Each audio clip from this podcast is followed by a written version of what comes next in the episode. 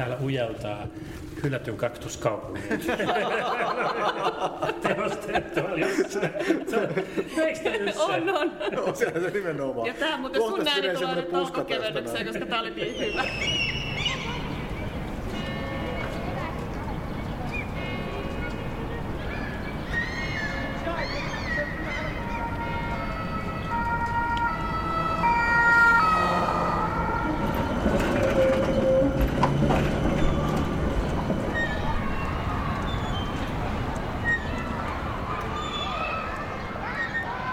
Helsingin kaupungin museo esittää gulashiparoneja ja Espanjan kärpäsiä, poikkeusaikojen kaupunkielämää Helsingissä. Historiantutkijat Oona Ilmolahti ja Samu Nyström tarkastelevat kriisiaikojen merkillistä maailman menoa, jossa on paljon tuttua myös meille korona-ajan kaupunkilaisille. 5. jakso.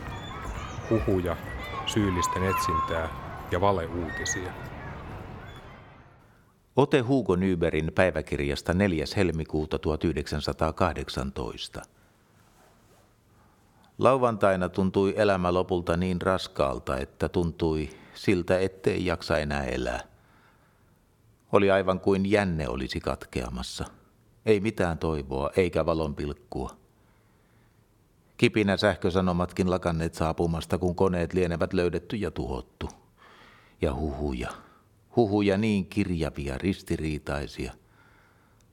He huhuthan tekevät aivan lopun ihmisestä. Lauluharjoitus ja toverien kohtaaminen toi uutta rohkeutta ja mieli keveni paljon. Mutta huhuja vaan yhä. Koittavat huhuta toivorikkaasti, sillä sitä kukin mieluummin tahtoo. Ei voi muuta kuin odottaa. Kirsti Teräsvuoren päiväkirjasta 19. helmikuuta 1918. Voi miten paljon vieraat kertoivat juttuja, sekä tosia että keksittyjä. Se vain oli paha, että ne todet olivat enimmäkseen kauheita, kun taas keksityt olivat hupaisia.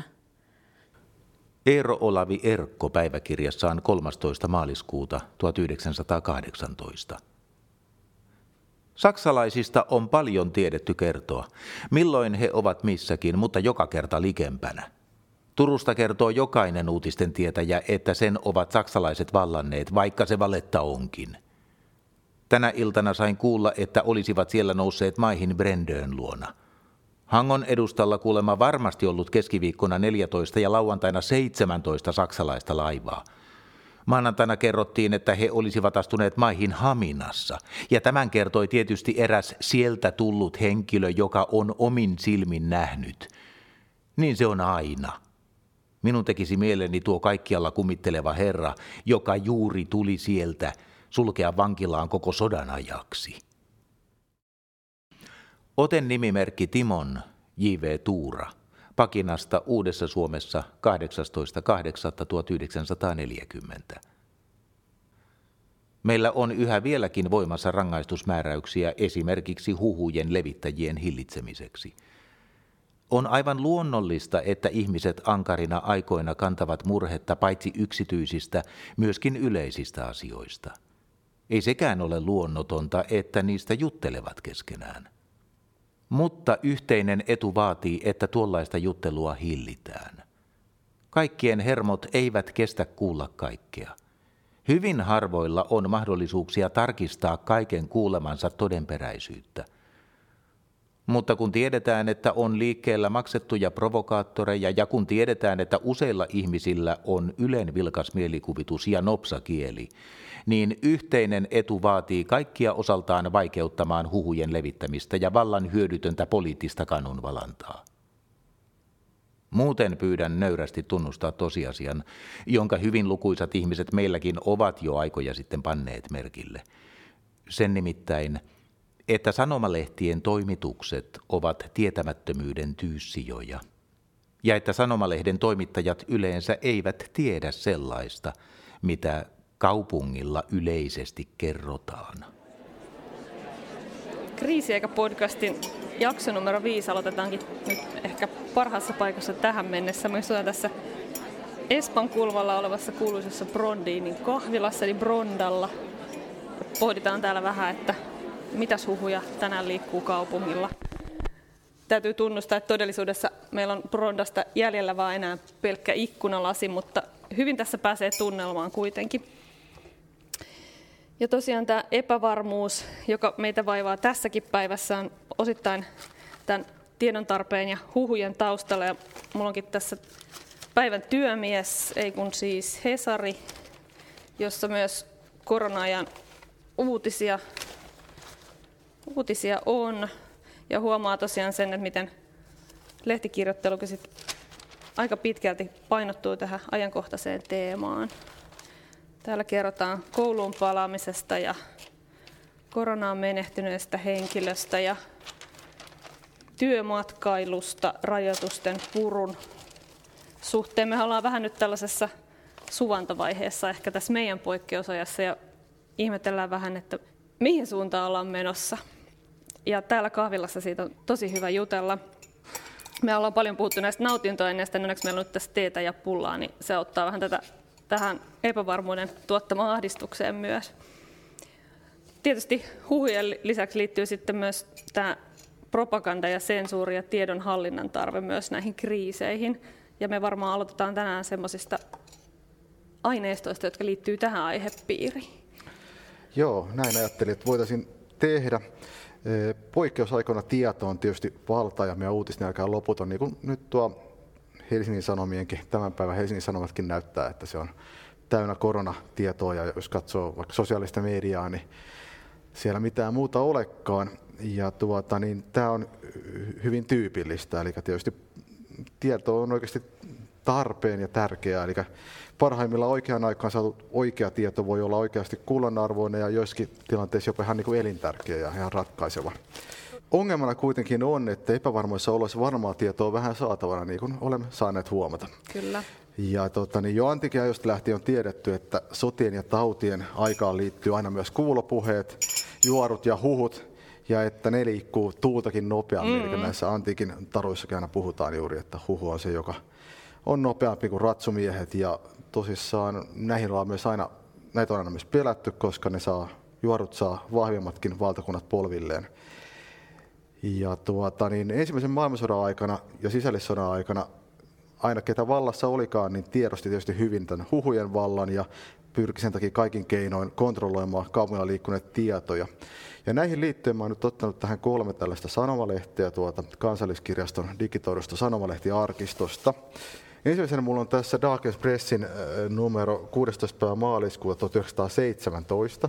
Tässä on etusivu siitä ja tähän on silleen hauska, että täällä on isoja otsikkoja, kuten vaikka Ryssland tai Nyheter för dagen, ja sen alla onkin sitten tyhjiä rivejä. Joo, sen taitaa olla nyt tässä se pointti, että siellä on tosiaan niin kuin varmaan 3/3 palstoista tyhjää valkoista, eli sensuroitua. Joo, eli ensimmäisen maailmansodan aikana tosissaan harrastettiin ennakkosensuuria, eli todellakin näin, että sieltä ihan leikattiin pois ne uutiset, joita ei saanut julkaista. Ja tämä on tietysti maaliskuun vallankumouksen ajalta tämä lehti, ja tämä on viimeinen sensuroitu lehti, että seuraavana päivänä sitten sensuuri väistyi. Ja tässä vaiheessa jo muualla keisarikunnassa tiedettiin, että mitä siellä Venäjällä on tapahtunut. Siellä on tapahtunut vallankumous, mutta vielä Suomen suurruhtinaskunnassa sensuuri oli voimissaan ja meille ei vielä kerrottu kaikkea. Mutta tietysti tästä jo hyvin voi nähdä, että miten sit, kun se sensuuri tehdään tällä lailla niin kuin hyvin karusti, leikaten, niin kyllä jokainen näissä kahviloissa istunut tiesi, että nyt on jotain, mitä meitä yritetään piilottaa. Ja sitten seuraavaksi mä otin tähän tämmöisen sisällissodan ajan lehtiä, oikeastaan 2 kappaletta. Ja tässä ensimmäisenä mulla on Suomen kansanvaltuuskunnan tiedonantoja 18. päivä helmikuuta 1918. Tämä on tämmöinen 4-sivuinen julkaisu.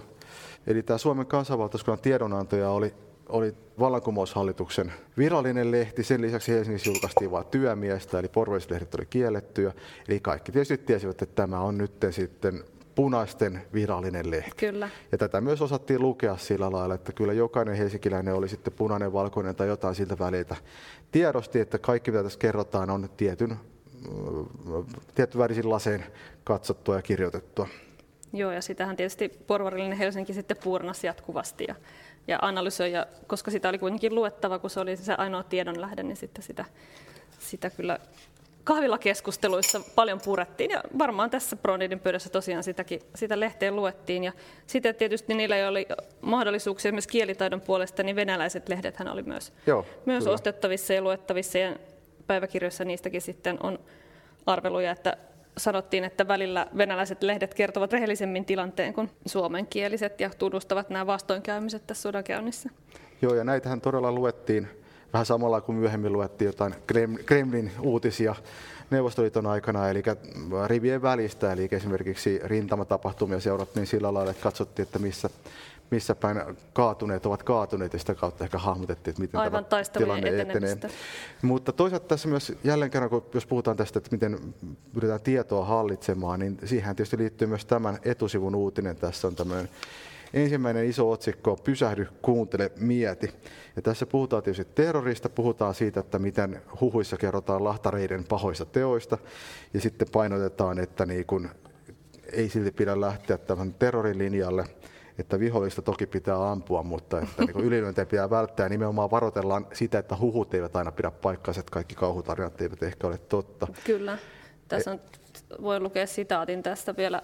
Ja vielä niitäkin hirvittävämpiä kertomuksia kulkee kansan keskuudessa suusta suuhun, kertomuksia sellaisia, joiden todenperäisyyttä ei ole voitu tarkistaa ja joita siis ei ole katsottu voitavan panna lehtiin. Eli tässä tietysti myös korostetaan sitä, että se mitä tänne on painettu on sitten kyllä totta. Tämä on hyvin tyypillinen tämmöinen sota-ajan lehti sinänsä, vaikka edustaakin tämmöistä poikkeuksellista tahoa. Sen rinnalle mä otin tähän toisen samana päivänä julkaistun lehden. Tämä julkaisu on vähän ehkä erilainen. Tämä on nimittäin Vapaa sana, Fria Ord-lehti. Tämä on maanalainen porvarillinen lehti, jota julkaistiin täällä Helsingissä. Ja tämä on siis nimenomaan vasta informaatiota. Ja se kiersi kädestä käteen ja sen perusteella monikin päätyi sitten vankilaan, kun niitä löydettiin. Nimenomaan näin. Tämä on todella maanalainen lehti ja tässä pyritään sitten kertomaan nimenomaan toisinpäin nämä asiat ja tuomaan esiin sitten tämmöinen niin kuin toinen näkökulma siitä, mitä vaikka rintamalla tapahtuu. Se on sitten se toinen totuus. Joo. Ja näitä todella jaettiin kädestä käteen ja erilaisilla tavoilla just nyrkkipostilla liikkui nämäkin. Ja sitten toisaalta tarina kertoo myös, että jokainen yksi numero lähetettiin aina myös kansanvaltuuskuntaan. Että myös vallankumoushallitus sai lukea, mitä vastapuolella pientä mietitään. Kiusaa. Kyllä. Ja tässähän hyvin suoraan sitten kritisoidaan tätä Työmiehen ja tiedonantolehden linjaa ja sanotaan, että valheenvalta ei liene koskaan ollut julkisessa sanassa niin suunnaton kuin se nyt on. Turhansa hakea ainoa tapausta, joka olisi kerrottu todella totuutta harrastajan intohimottomasti ja asiallisesti. Voi olla, että ei Fria Ordissakaan, mutta kyllä, mutta nimenomaan kertoo juuri siitä, että julkista sanaa kontrolloidaan ja kaikki tietää sen ja se tuottaa tilanteen, joka sitten myös tuottaa niitä huhuja, joita näissä kahvilapöydissä aikanaan käytiin läpi.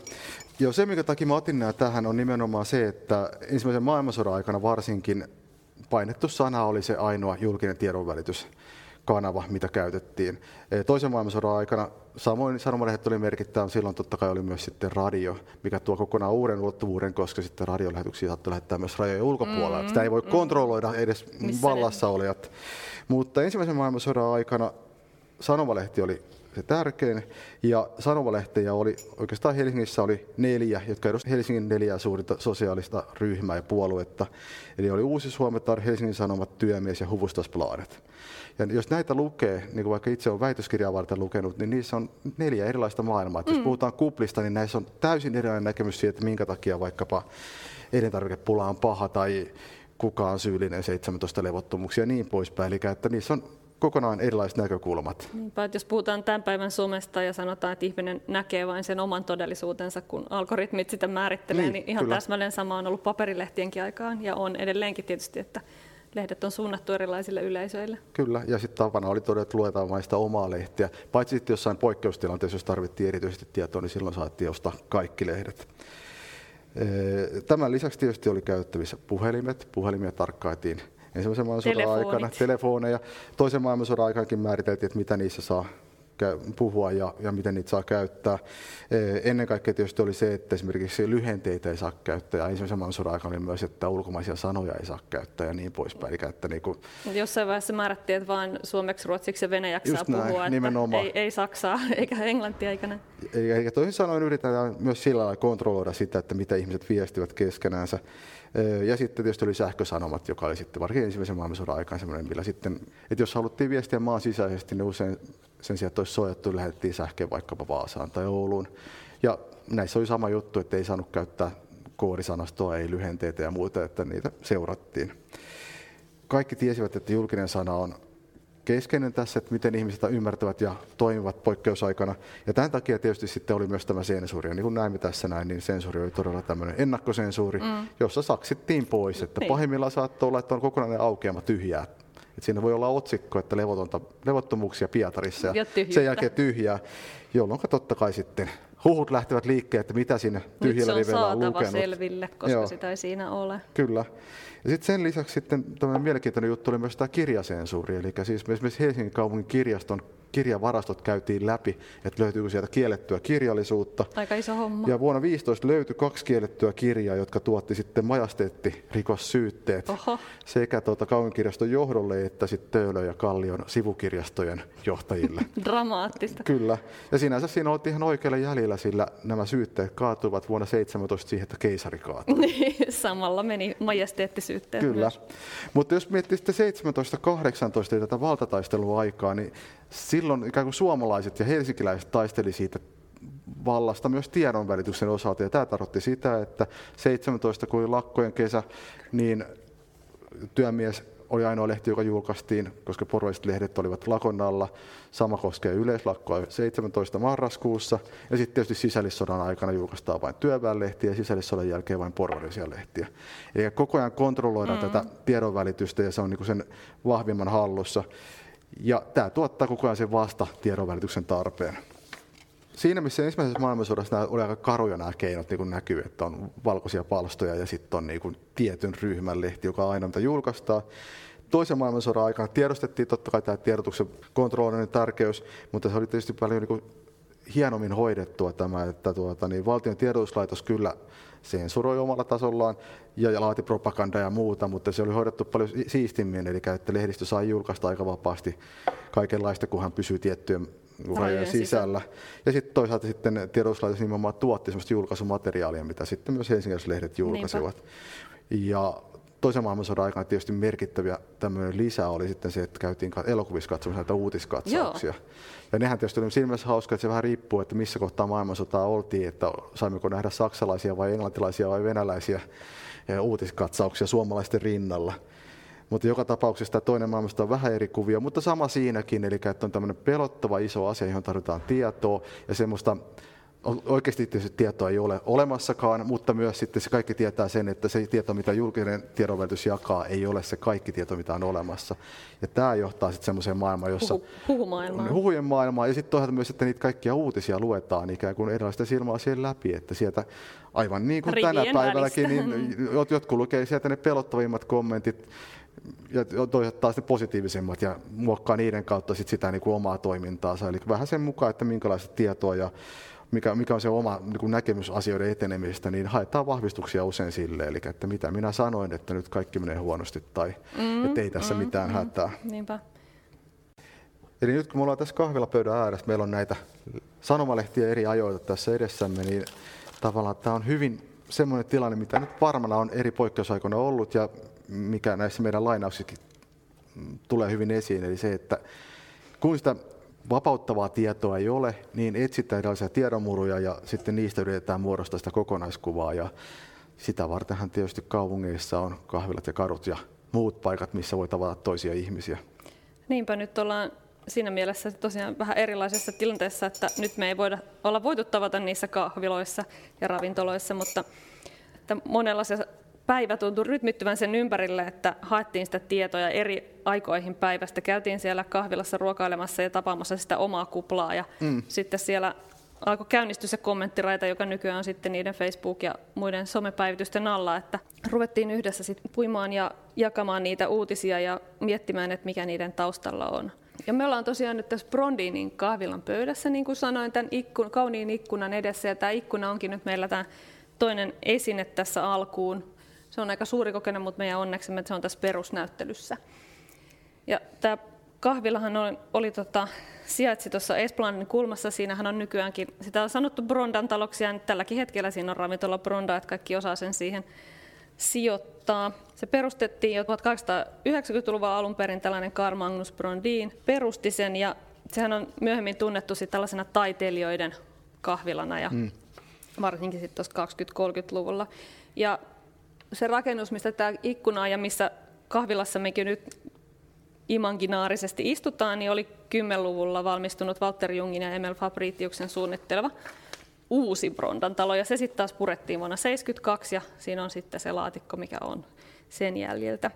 Ja se kahvilaan sijaitsi siellä yläkerrassa, eli se oli yläbrondiin, niin alakerrassa oli leipomoista, ja sai sitten ostaa näitä leipomotuotteita, että siinä oli samassa rakennuksessa sekä höyryleipomo, kondiittori, marmelaaditehdas, ja tietysti sitten tehtaan konttori. Ja täällä Brondinin oli sitten myös tällaisia sivukahviloita, niin kuin se City Passagessa tuossa Aleksanterin kadulla, ja se oli semmoinen viiniläiskahvila, missä saattoi sitten olla musiikkiesityksiä esimerkiksi. Ja sitten heillä oli myös tämä kuuluisa kalastajatorppa, ja sitten itäisellä viertotiellä oli vielä työväestön versiot. Mutta tämä nyt oli se varsinainen Brondin, missä me ollaan siinä Espalla.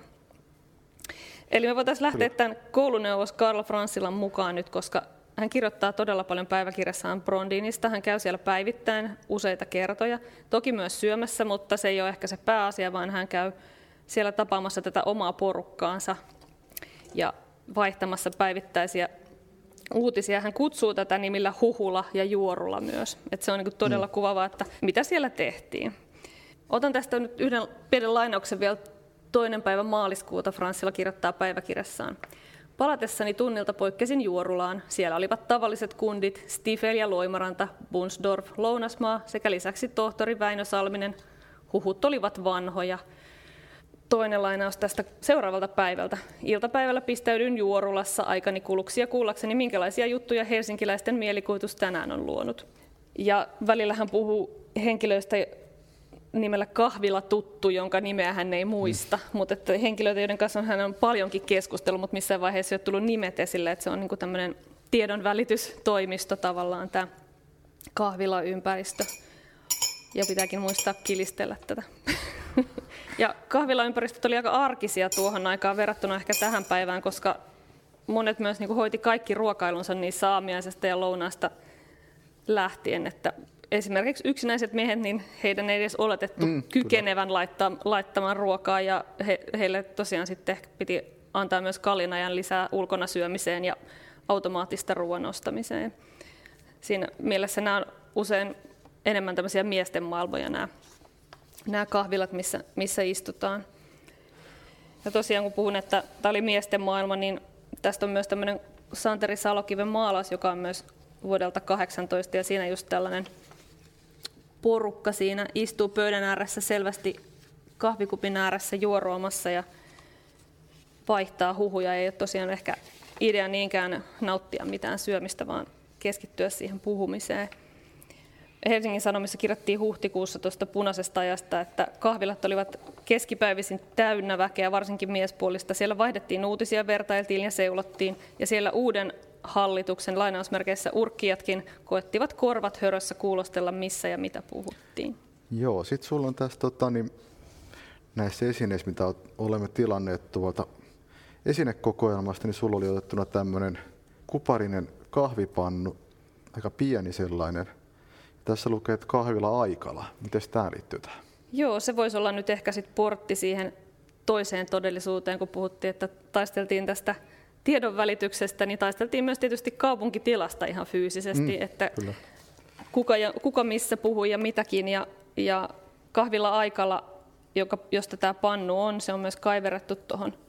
Siinä näkyy ihan himmeästi, että kahvila-aikala tässä pannussa, niin punakartti otti sen jossain vaiheessa haltuunsa, ja sinne pääsi sitten vaan jäsenkorttia näyttämällä tietyt henkilöt. Et sinne kun Franssilakin sitten kierteli näitä kahviloita ja pyrki, niin ei ollut sitten enää asiaa. Ja tämä aikalahan sijaitsi Mikon kadulla siinä, missä aikatalo on nykyään, että se tulee siitä Aikalan kelloliikkeestä se nimitys, joka on ollut tässä samassa osoitteessa kuin kahvila Aikala. Mainoksessa kerrottiin tuossa 10-luvun puolivälissä, että se on ensiluokkainen ja taiteellisesti sisustettu. Ja tämä kahvipannu tosiaan, tämä pienuus ehkä voi viitata myös siihen, että tämä oli kallista ainetta. Tämä lotrat on ihan ylemmäärin ja kupit oli varmaan myös hyvin paljon pienempiä kuin nämä meidän teemamalliset. Että nämä on ollut sellaisia pieniä siroja, sitä kahvia on nautittu vain pieni määrä. Urbaanit tietotoimistot on hyvin tyypillinen tämmöinen poikkeusaikojen ilmiö. Sosiaalista mediaa ennen sitä tapahtuu fyysisissä kontakteissa. Eli... Onneksi ei ollut silloin tätä tautia liikkeellä, paitsi että oli Espanjan tauti. Niin, mutta silloin ei kahviloitakaan suljettu sen takia. Eikä toisin sanoen, huhut liikkuvat nimenomaan kaduilla ja kahviloissa. Itsekin väitöskirjassani puhuin nimenomaan katujen ja kahviloiden somesta, eli se tavallaan se koko se huhujen ja tämmöinen niin kuin tunteiden maailma ja tiedon vaihtaminen tapahtui sitten siellä, missä ihmiset kohtasivat työpaikoilla, kahviloissa,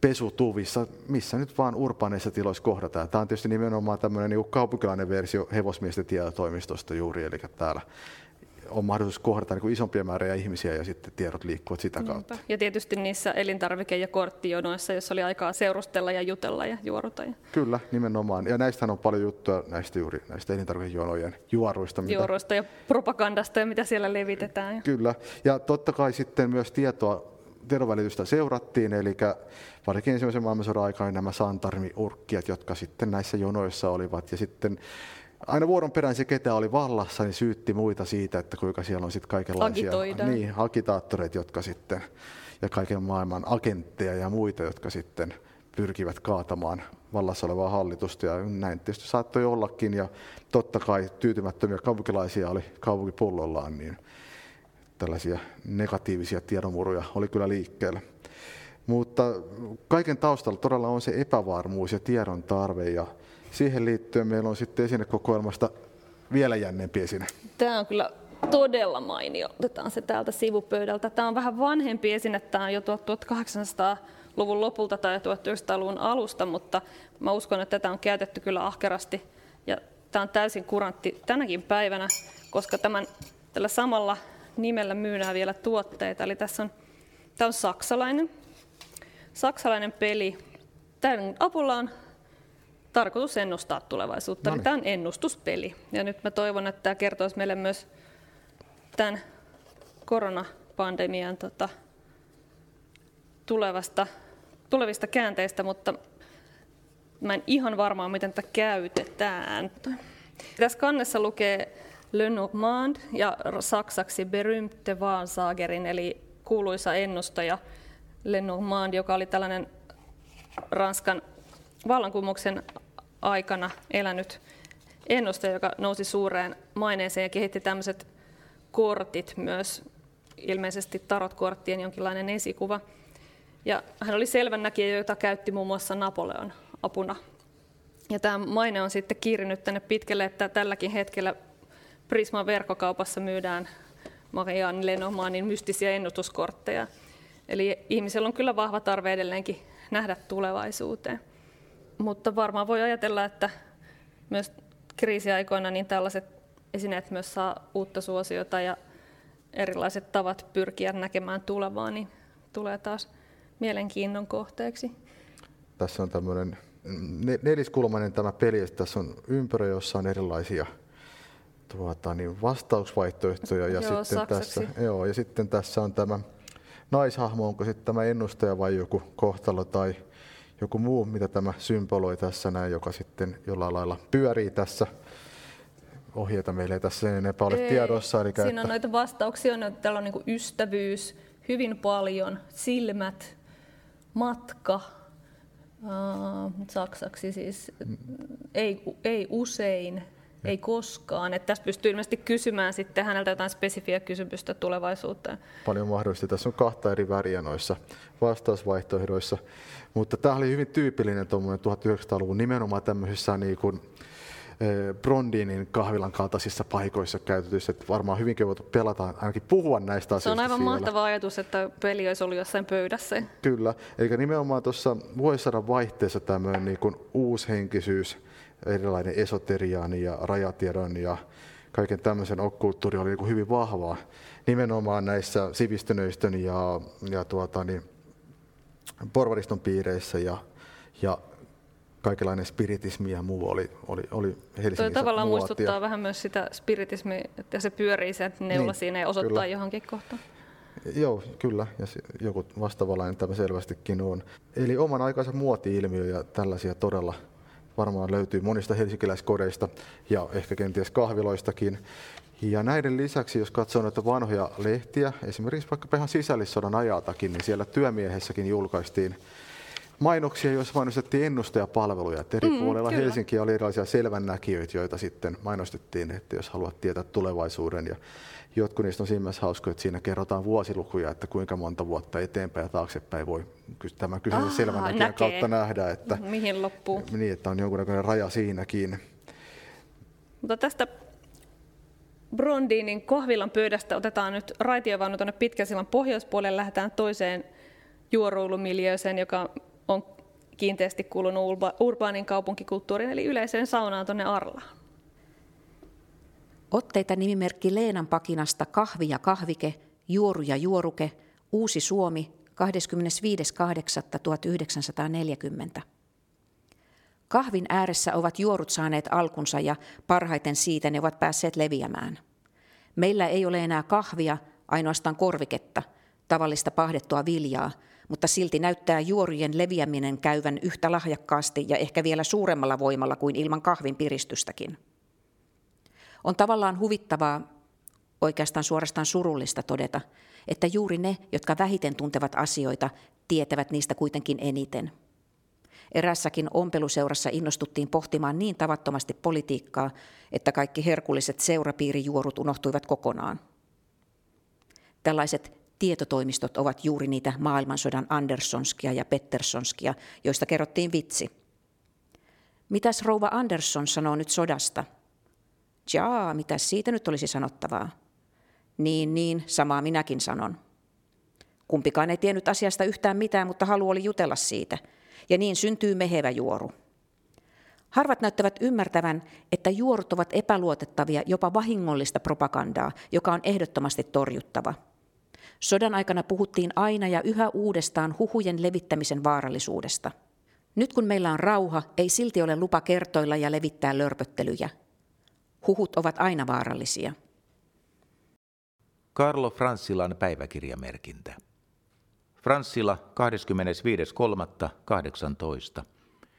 Joku mies, joka ensin oli aamulla Brondinissa ja kuuli siellä paljaita hyviä uutisia ja siten oli koko päivän hyvällä tuulella, mutta illalla tultuaan samaan paikkaan ja kuultuaan siellä epämieluisia asioita, lausui, kadun, että tänne tulinkaan. Samaa teki minun mieli sanoa eilen illalla. Ennen Väinön luo lähtöäni soitin Malmille, että mentäisiin yhdessä klubille. Niin teimmekin. Mutta kun siellä ei ollut ketään, lähdimme Brondiniin. Satuimme pöytään, jossa istui entinen ylihallituksen kamreerin apulainen Ainio. Usein mainitsemani lääkäri ja pari liikemiestä, joista toisen nimi oli Kestilä, toisen nimeä en kuullut.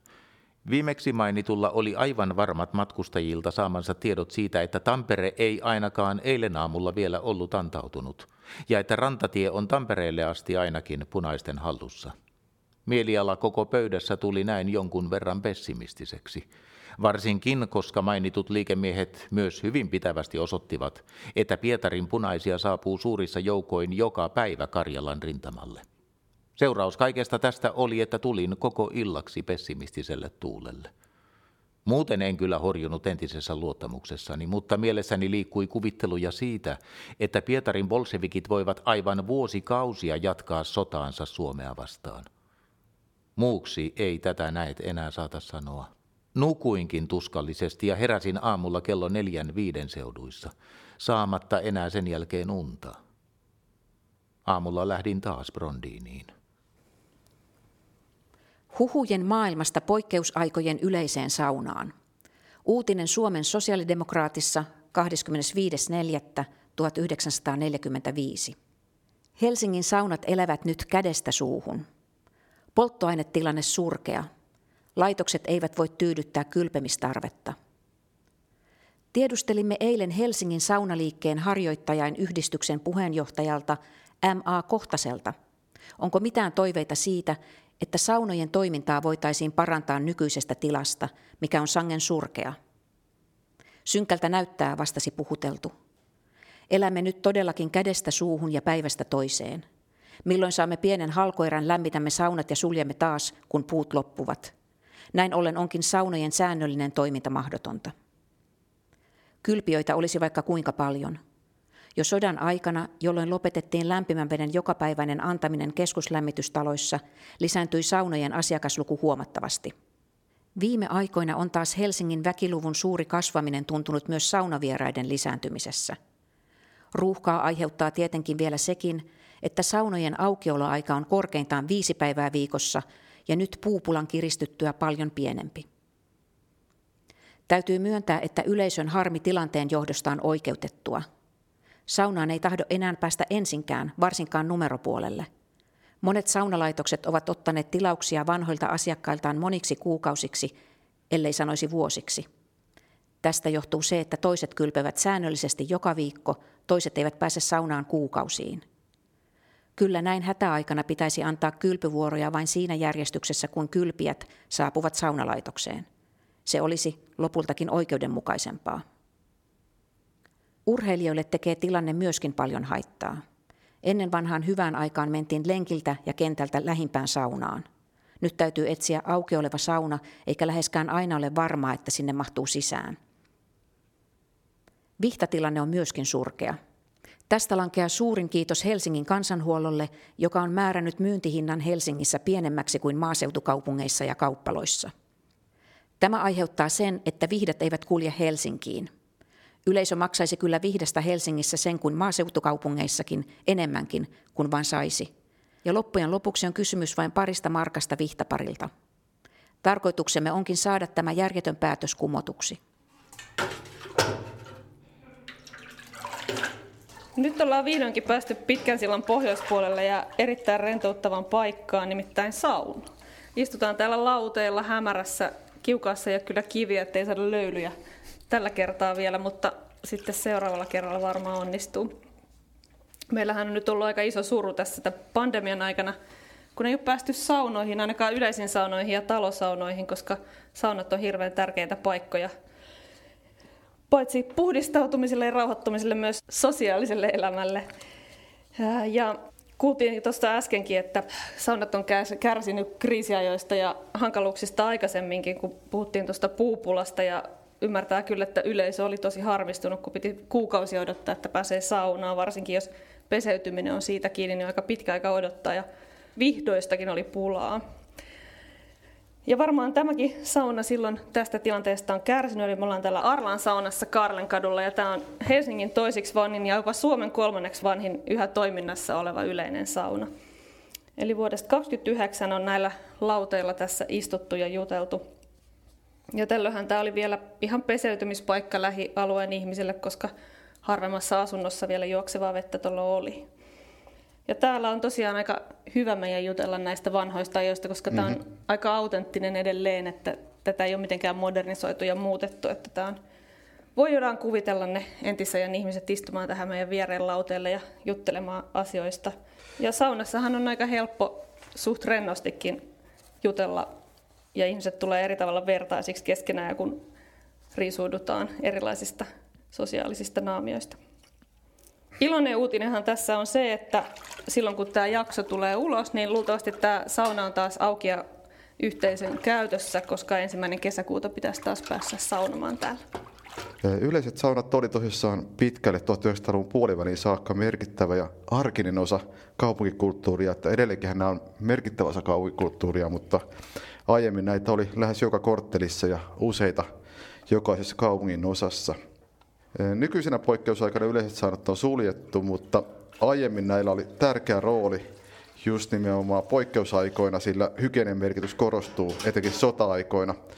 Ja sodat ja tartuntataudit on rinnakkain esitetty esimerkiksi jo ilmestyskirjan ratsastajissa. Aivan.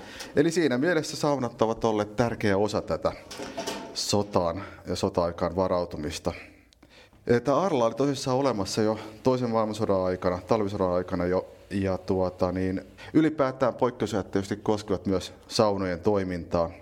Eli jos mietitään ensimmäistä maailmansotaa, silloin oli tietysti pulaa saippuasta ja polttopuista, aivan niin kuin tuossa lainauksessa kerrottiin toisen maailmansodan ajaltakin.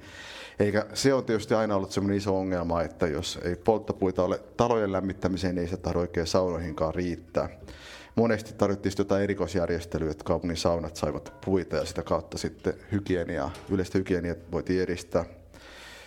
Keväällä 1917, kun koko kaupunki oli lakoissa, jos muistetaan vaikkapa se vesijohtolakon pelko sieltä aiemmista jaksoista ja muuta. Täyttäminen. Kyllä. Niin myös saunoissa oli, että peräti 4 saunaa oli lakossa, niin että täälläkin sitten käytiin valtataistelua saunan omistajien ja saunotusväen kesken. Aivan, ja silloin tosiaan merkitystä, jos ei pääse peseytymään, niin alkaa kiinnostaa aika nopeasti.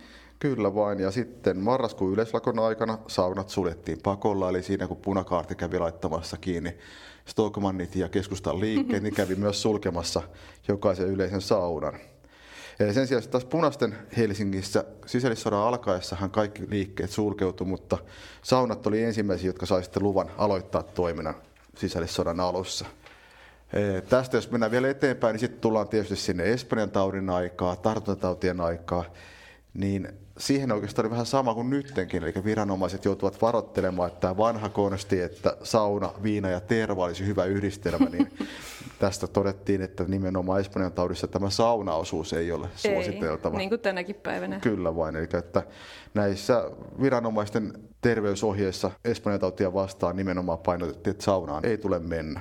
Sitten jos mennään talvisodan aikaan, niin siinä oli sama juttu, että ihan ensimmäiset liikkeet, jotka avattiin joulukuussa 1939, oli saunat. Muun muassa tämä Arla mainostaa lehdissä, että nyt pääsee taas nyt kylpemään. Voisi käyttää sitä samaa mainosta tässä nyt kuuvaitteessa. Niin, totta. Paitsi että saunat avattiin talvisodan aikana, niin myös loppujen lopuksi kaupungin ainoa uimahalli, eli Yrjönkadun uimahalli avattiin. Ja senkin osalla oli mielenkiintoinen juttu juuri tähän mainontaan, eli poikkeusajan mainoksissa kerrottiin, että uimahalli on jälleen auki. Ja sitten muistettiin mainita myöskin, että kylpijöille on nyt olemassa lämmin sirpalesuoja, eli hälytyksen sattuessa ei tarvitse lähteä sinne talvipakkaseen. Miten miellyttävää odottaa pommituksen päättymistä ammeessa. Kertoo kenties myös saunaliiketoiminnasta poikkeusaikoina. Viimeisenä, mitä täytyy nostaa vielä esiin, tässä on talvisodan lopulla toteutettu kampanja Vihdalla vihollista vastaan. Eli tämä oli tämmöinen Helsingin saunaliikkeiden harjoittajan yhdistyksen kampanja, jolla kerättiin varoja maanpuolustustoimintaan. Ja mukana oli yli 70 yleistä saunaa Helsingissä. Niitä todella oli siis paljon. Kyllä. Tähän sotamaailmaan liittyy toisaalta myös sitten näiden saunojen merkitys sodan jälkeisessä maailmassa. Sodan jälkeen nämä yleiset saunat olivat juuri niitä paikkoja, missä veteraanisukupolvi saattoi sitten käydä asioita läpi, tämmöistä vertaistukea, kokemuksia siitä, että mitä kaikkea siellä jossain on tavattu. Eli nämä on tietysti paikkoja, joissa nämä sodan murjomat ja runnomat miehet ovat sitten voineet käydä läpi näitä vaikeita asioita. Ja sitten tietysti itsekin 70-luvulla syntyneenä täytyy todeta, että juuri nämä yleiset saunat ja uimahallit oli ne, joissa myös sitten minun sukupolveni miehet oppivat vielä näkemään näitä sodan jälkiä. Eli oli näitä vanhempia miehiä, joilla puuttuu käsiä ja jalkoja tai on erilaisia sirpalearpia vartaloissa. Ja totta kai myös ne samat jutut, jotka ehkä siinä vaiheessa oli jo vähän laimentunut sitten näistä sodan jälkeistä vuosikymmenistä. Mutta joka tapauksessa tavallaan yleiset saunat ovat olleet semmoinen yksi niistä harvoista paikoista, missä on voitu kollektiivisesti, kenties anonyymisti käydä näitä sodan traumoja läpi. Se on aika hieno ajatus, että ne jäljet on siinä kehossa nimenomaan, kun ne sisäiset haavat ei näy, mutta sitten saunassa nähdään niitä arpia ja muita, joita konkreettisesti on syntynyt näinä aikoina. Joo, kyllä. Ja kyllä ne muistaa, että ne pienelle pojallekin teki vaikutuksen se, että ensimmäistä kertaa kun tajusi, että näillä ihmisillä on oikeasti mukanaansa sodan vammat edelleen siellä 70-80-luvulla. Kyllä mä muistan isoisän selässä olleen kuopan ikuisesti, kun se on mennyt luotin läpi, niin se on kyllä Havainnollinen. Joo, no sitten tämän päivän jaksoon, kun me ollaan puhuttu nyt tästä juoruista ja huhuista, niin saunat on tietysti aivan keskeinen paikka, ja nimenomaan yleiset saunat on oikeastaan ne paikat, missä urbaanit juodot ja kaupunkitarjat varmaan niin on puhtaimmillaan ja nimenomaan puhtaimmillaan kirjaimellisesti ja jos on näitä hevosmiesten tietotoimistoja ja muita siellä jossain muualla, niin kyllä yleiset saannot ovat ne, mistä sitten kaupunkitarjat lähtevät liikkeelle. Eli näissä tämmöisissä huhuissa, mitä vaikkapa täällä saunanlauteilla on sitten vaihdeltu, niin näissä on tietysti oikeastaan kaksi semmoista isoa linjaa havaittavissa, kun lukee noita kirjoituksia, noita ajoita. Eli toinen on toisaalta tämmöiset niin kuin arkiset asiat, eli että mistä kaupasta saa jauhoja, kenen luota voi hankkia mustasta pörssistä vaikka konjakkia, tämmöisiä hyvin konkreettisia jokapäiväiseen elämään liittyviä asioita. Ja sitten toisaalta on tämmöisiä suuria linjoja, eli vaikka, että missä valmistellaan kapinaa, kuka suunnittelee sotaa 1718, tai sitten toisen maailmansodan aikaa, että mitä siellä rintamalla oikeasti tapahtuu, mitä suursodassa oikeasti tapahtuu, ja tämmöisiä niin kuin isoja asioita, jotka sitten vaikuttavat tänne arkeen. Ja nämä on sitten juuri, että ne juorut lähtee helposti täältä liikkeelle, niissä korostuu ihmisten pelot ja toiveet, ja sitten tietysti julkisessa sanassa, mistä aiemmin jo puhuimme tuossa, kun sitä säädeltiin ja siellä pyrittiin rauhoittelemaan, niin siellä yleensä nostetaan esiin, että nyt on taas lähtenyt kaupungilla tällainen tai tällainen kuulopuhe liikkeelle ja sitten yritetään tarjota vastatietoa, että eihän se pidä paikkaansa. Että saunapuheita. Niin, nimenomaan. Joitakin hyviä esimerkkejä, että mitkä vaikuttaa ihmisten tämmöisiin, näihin mielialoihin ja näihin juoruihin, niin yksi hyvä esimerkki on toi talvisodan 3. päivä. Ja kahtena ekana päivänä oli ollut pommituksia ja ennen kaikkea ne ensimmäisen päivän pommitukset oli olleet rajoja. Ja kun 3. päivänä ei tullut ilmahälytystä ollenkaan, niin silloin kaupungilla alkoi liikkua huhu, että nyt on tullut selvästi välirauha, koska sotahan on jo päättynyt. Noniin. Mikä tietysti kertoo juuri siitä, että miten tämmöiset toiveet, pelot ja toiveet kertautuu näissä sitten. Toinen asia, mikä me olemme nyt tässä koronakeväänä huomanneet, on ehkä just tämä vuodenaikojen vaihtelu. Eli esimerkiksi juuri nälkätalven 1942 jälkeen mielialaraporteissa kirjattiin sitä, että kuinka tunnelmat kummasti kehittyvät paremmiksi, kun kevät etenee ja alkaa aurinko paistaa ja linnut laulaa. Ja näin niin kuin näissä raporteissa puhutaan, että kuinka helsinkiläiset ja ylipäätään suomalaiset nyt miettivät, että nälkätalven arjen ongelmat ratkeavat, kuinka suursodan ongelmat nyt ratkeaa, kun päästään taas kesäsotaan.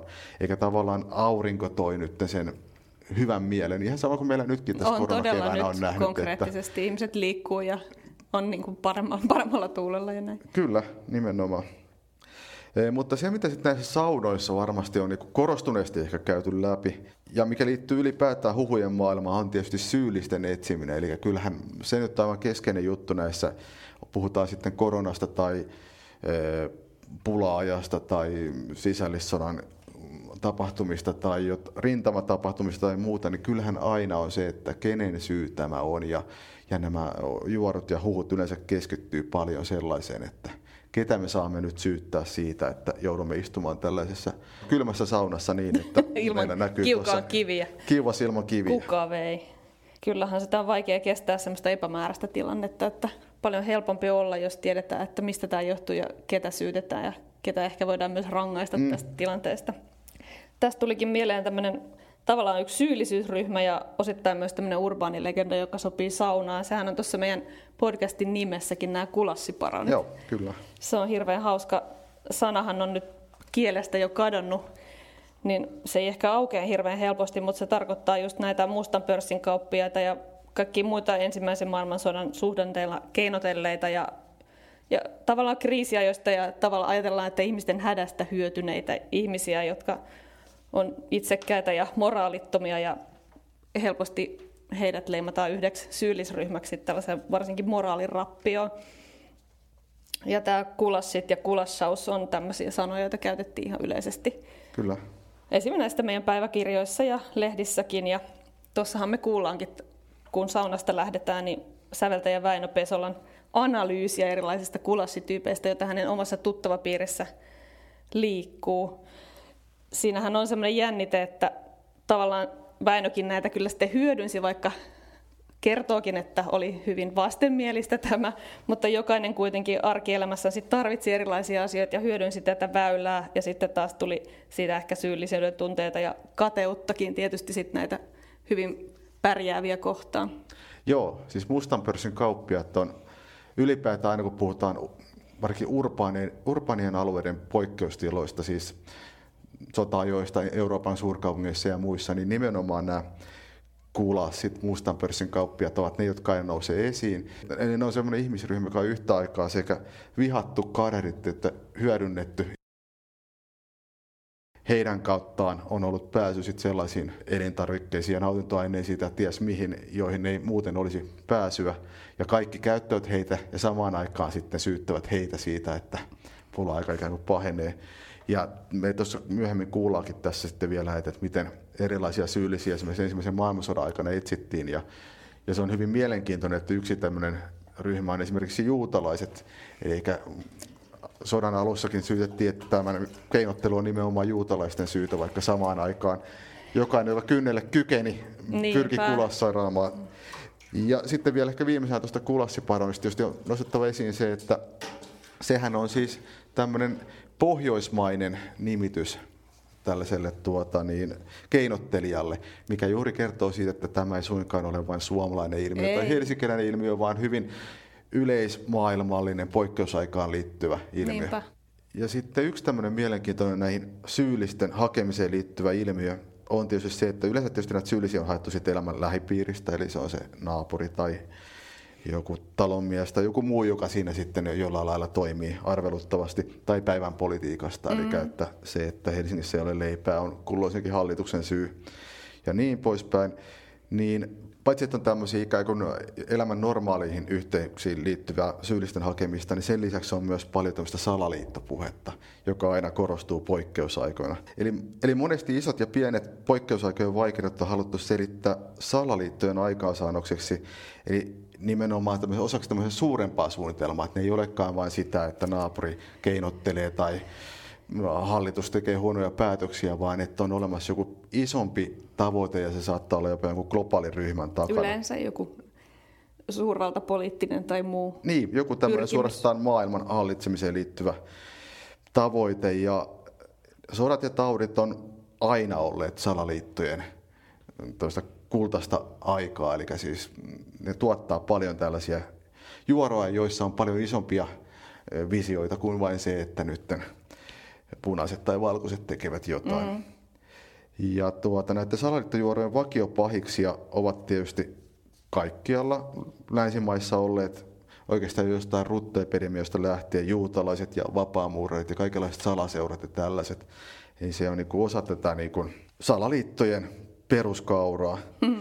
Ja tosissaan juutalaisia syytettiin jo keski- ja ruttoepidemioissa Euroopassa ja Helsingissäkin kirjattiin 1800-luvun alun koleraepidemioiden yhteydessä nimenomaan syytöksiä siitä, että juutalaiset vaikkapa myrkyttäisivät kaivoja tai levittäisivät tautia tahallaan ja niin poispäin. Ja tosissaan myöhemmin tulemme kuulemaan, kuinka juutalaisten syyksi laitettiin myös ensimmäisen maailmansodan alkuvuosien ongelmat, ja tämä tietysti korostui ehkä Itä-Euroopan ja Venäjän suuryhteiskunnan alueella, mutta myös Helsingissä puhuttiin paljon siitä, että milloin vilja tai milloin vaatteet loppuivat sen takia, että juutalaiset keinottelevat niillä. No, nämä salaliittoteoriatkin liikkuu rajojen yli. Kyllä, ja aikakaudesta ja vuosisadasta toiseen. Ja toinen mielenkiintoinen ilmiö, mikä liittyy nimenomaan epidemioihin varsinkin, on tämmöinen uuden teknologian syyttäminen, eikä milloin se kolera... Kuinka ollakaan? Jotenkin tutun kuulosta, että milloin vaikkapa juuri kolera tai joku muu tauti on tullut sen takia, että kaupungissa on otettu käyttöön kaasuvalo tai milloin rautateiden saapuminen on nimenomaan näiden höyryveturien savun takia sitten sellainen, että se levittää jotain tauteja. Että sinänsä analogia siihen, että rautatiet levittävät tauteja tietysti pitää hyvinkin paikkaansa, että vaikka Espanjan taudissa rautatie oli Suomessakin merkittävässä roolissa. Vähän tässä toista tietä vaan, ettei tullut sieltä höyrypiipusta. Niin, se ei ollut tämmöinen ikään kuin salakavalasti. Niin, kyllä. Pitkään uskottiin, että tauditkin leviää tavallaan tämmöisenä miasmana, joka leijuu näkymättömänä ilmassa. Ja nythän puhutaan tästä koronan tarttumisesta, niin kuin tästä pienistä partikkeleista, niin ollaan aika lähellä jo tätä. Kyllä. Eli jos miettii vielä näitä, nimenomaan ehkä näitä salaliittoja, niin nämä on ehkä parhaimpia just nostamaan esiin sitä, että miten poikkeusaikoina näissä peloissa ja niiden kautta huhuissa korostuu kaikenlaisen toiseuden ja vierauden pelkääminen. Eli paitsi, että nyt Helsingissäkin on näitä juutalaisia mietitty, niin vuosina 1916-1917 täällä tietysti koettiin aivan ennennäkemätön tilanne, kun tänne tuotiin useampi tuhat kiinalaista pakkotöihin, linnoitustöihin. Ja tämä oli semmoinen asia, jota ei voitu julkisuudessa käsitellä, koska oli se sotasalaisuus, että täällä tehdään linnoitustöitä. Mm-hmm. Ja näinpä sitten nämä kohtaamiset jouduttiin ikään kuin käsittelemään siellä arjen tasolla, mikä sitten tuotti monenlaisia kommelluksia ja pelkoja. Ehkä joku loppujen lopuksi aina se on kuitenkin se keskeinen juttu on se, että ne on ne muut, ne on ne toiset, niinpä, jotka tavalla tai toisella aiheuttavat nyt sen kaiken pahan ja ongelmallisen, mitä me arjessamme koemme. Ilman muuta, ja käsikirjoituksesta poiketen pakko sanoa, että just sisällissodan aikanahan sisällissotien yhteydessä tämä on hirveän vaikea asia, koska sitten se pitää jotenkin rakentaa se konstruktio, missä se paha asetetaan sinne ulkopuolelle, kun on niitä oman maan kansalaisia. Kyllä. Mutta tosiaan kiinalaisethan on hyvin ajankohtainen tänäkin päivänä ja kaikenlaisia salaliittoteorioita on siitä, miten korona on siellä laboratorioissa kehitetty. Ja niin kuin todettiin, niin suurvaltapolitiikka on aina osa näitä salaliittoteorioita. Niin, eli juuri tämä ajatus, että kyse on oikeasti jostain suuremmasta suunnitelmasta. Niin, ja meitä yritetään jotenkin manipuloida ja pyrkiä hallitsemaan jotenkin. Kyllä.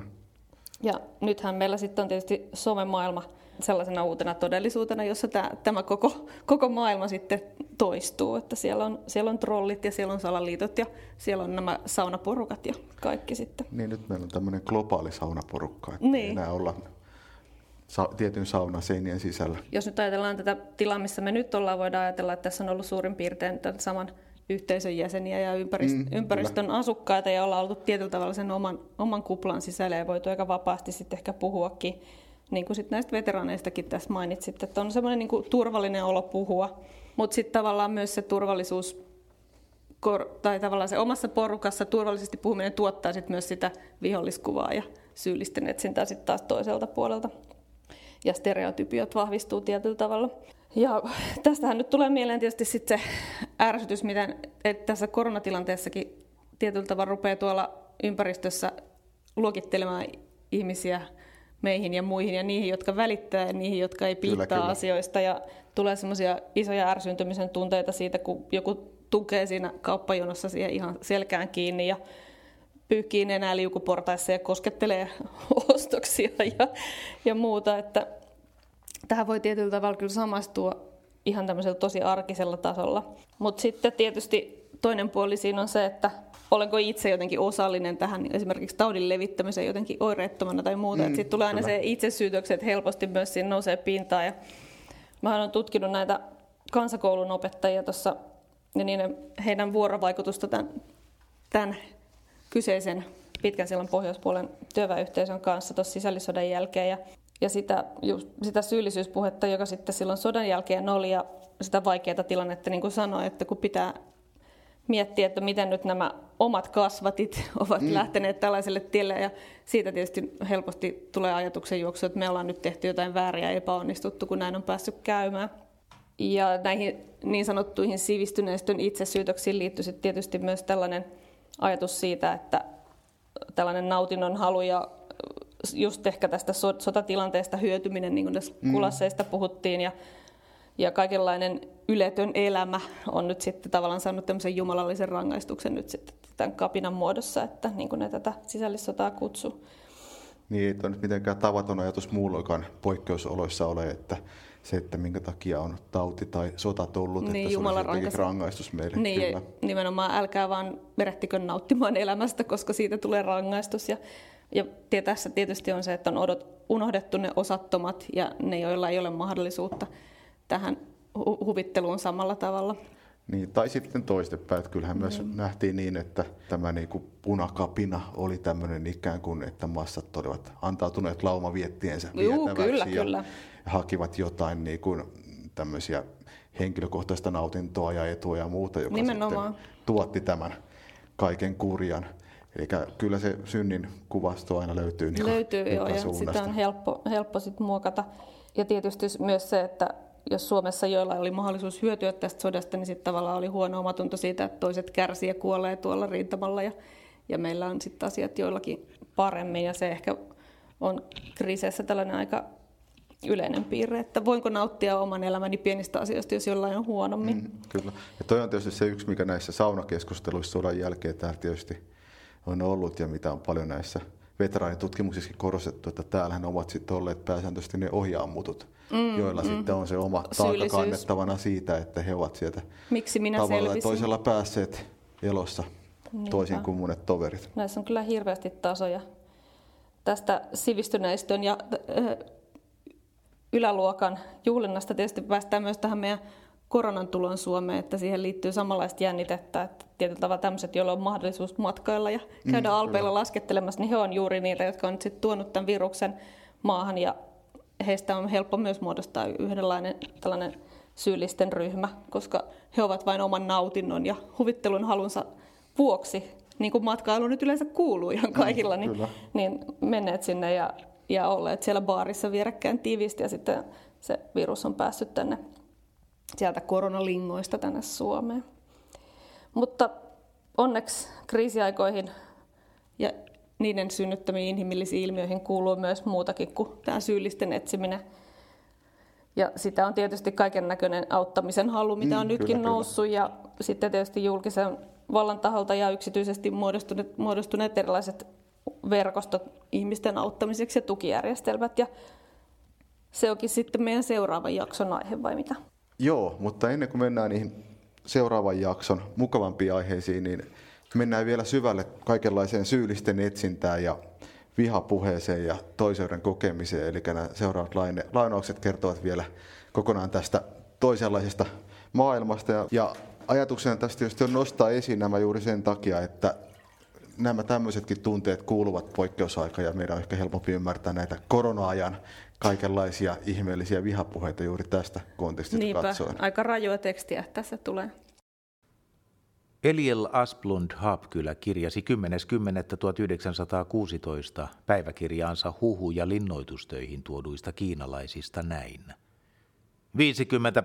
50% heistä on syfiliksen ja syyhelmän saastuttamia. Heidän täällä olonsa mitä suurin vaara yhteiskunnalle. Naiset ja lapset eivät uskalla käydä ulkona pimeään tultua. Nuo puolivillit väijyvät heitä. Joku pietarilainen urakoitsija on toimittanut heidät tänne. Päiväpalkkaa he saavat 60 penniä päivässä. Ruoaksi heille kelpaa kissat, rotat, sammakot, kastemadot.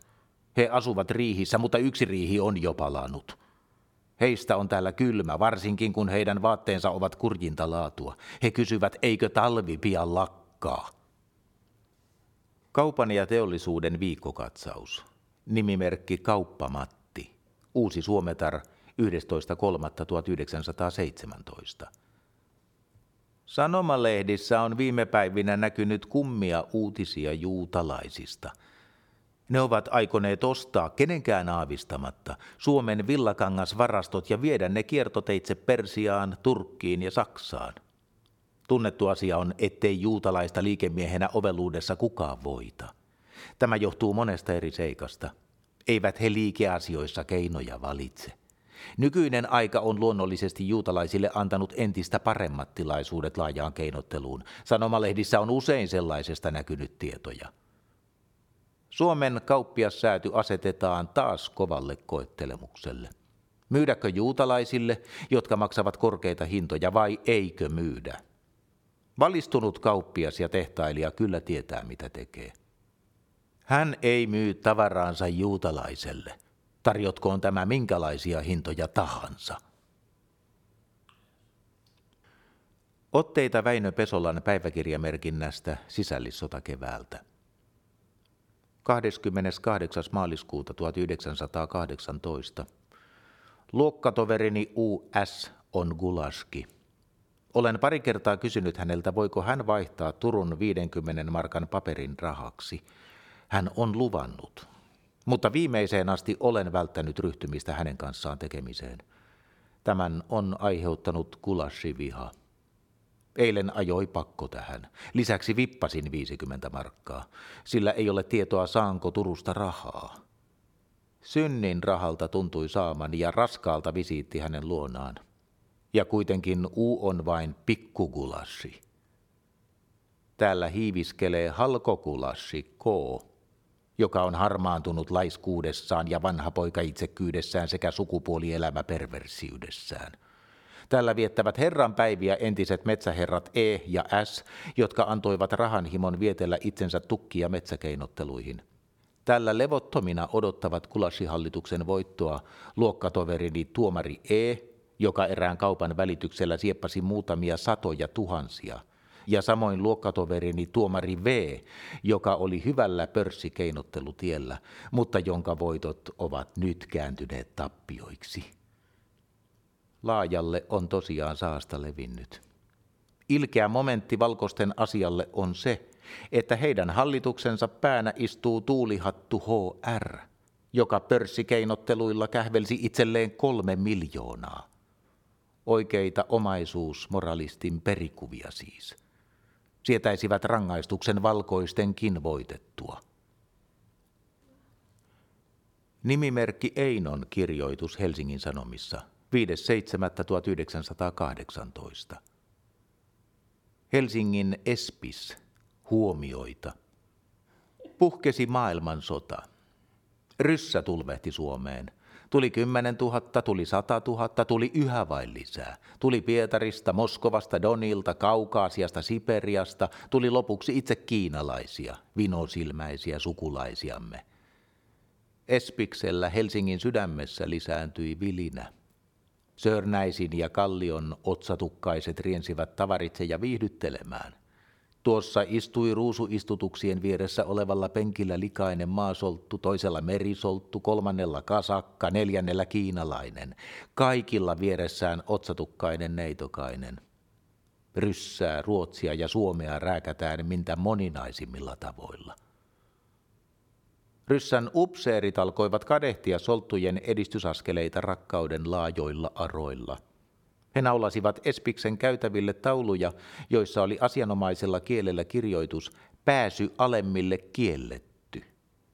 Solttujen täytyy jättää Espis. Upseeriryssät tulivat sijalle ja heidän mukanaan fiinimmät ilotytöt. Tuli sitten Svoboda. Upseerit ammuttiin tai vangittiin. Svobodamiehet täyttivät Espiksen käytävät ja penkit ja toverittaret riensivät Sörnäisistä solmimaan uusia siteitä. Tuli punikkien aika. Päivällä liikehtivät Espiksellä porvarit ja punoivat vastavallankumouksellisia hankkeita. Illalla riensivät punikkisotilaat anarkistimatruusien kanssa viettämään iltatuntejaan. Tulivat saksalaiset. Punikit pantiin Viaporiin. Pian alkoi elämä Espiksellä elpyä. Ja on se viime aikoina ollut tavattoman vilkas. Poissa ovat ryssät, kiinalaiset ja muut itämaalaiset. Sijalle ovat ilmestyneet Suomen armeijan sotilaat ja saksalaiset. Ja naisihmisiä on sinne kertynyt ja näyttää lisää kertyvän. Niin ovat ajat muuttuneet. Mieliala. Helsinki 1939-45. Näyttely Hakasalmen huvilassa 30. elokuuta 2020 saakka.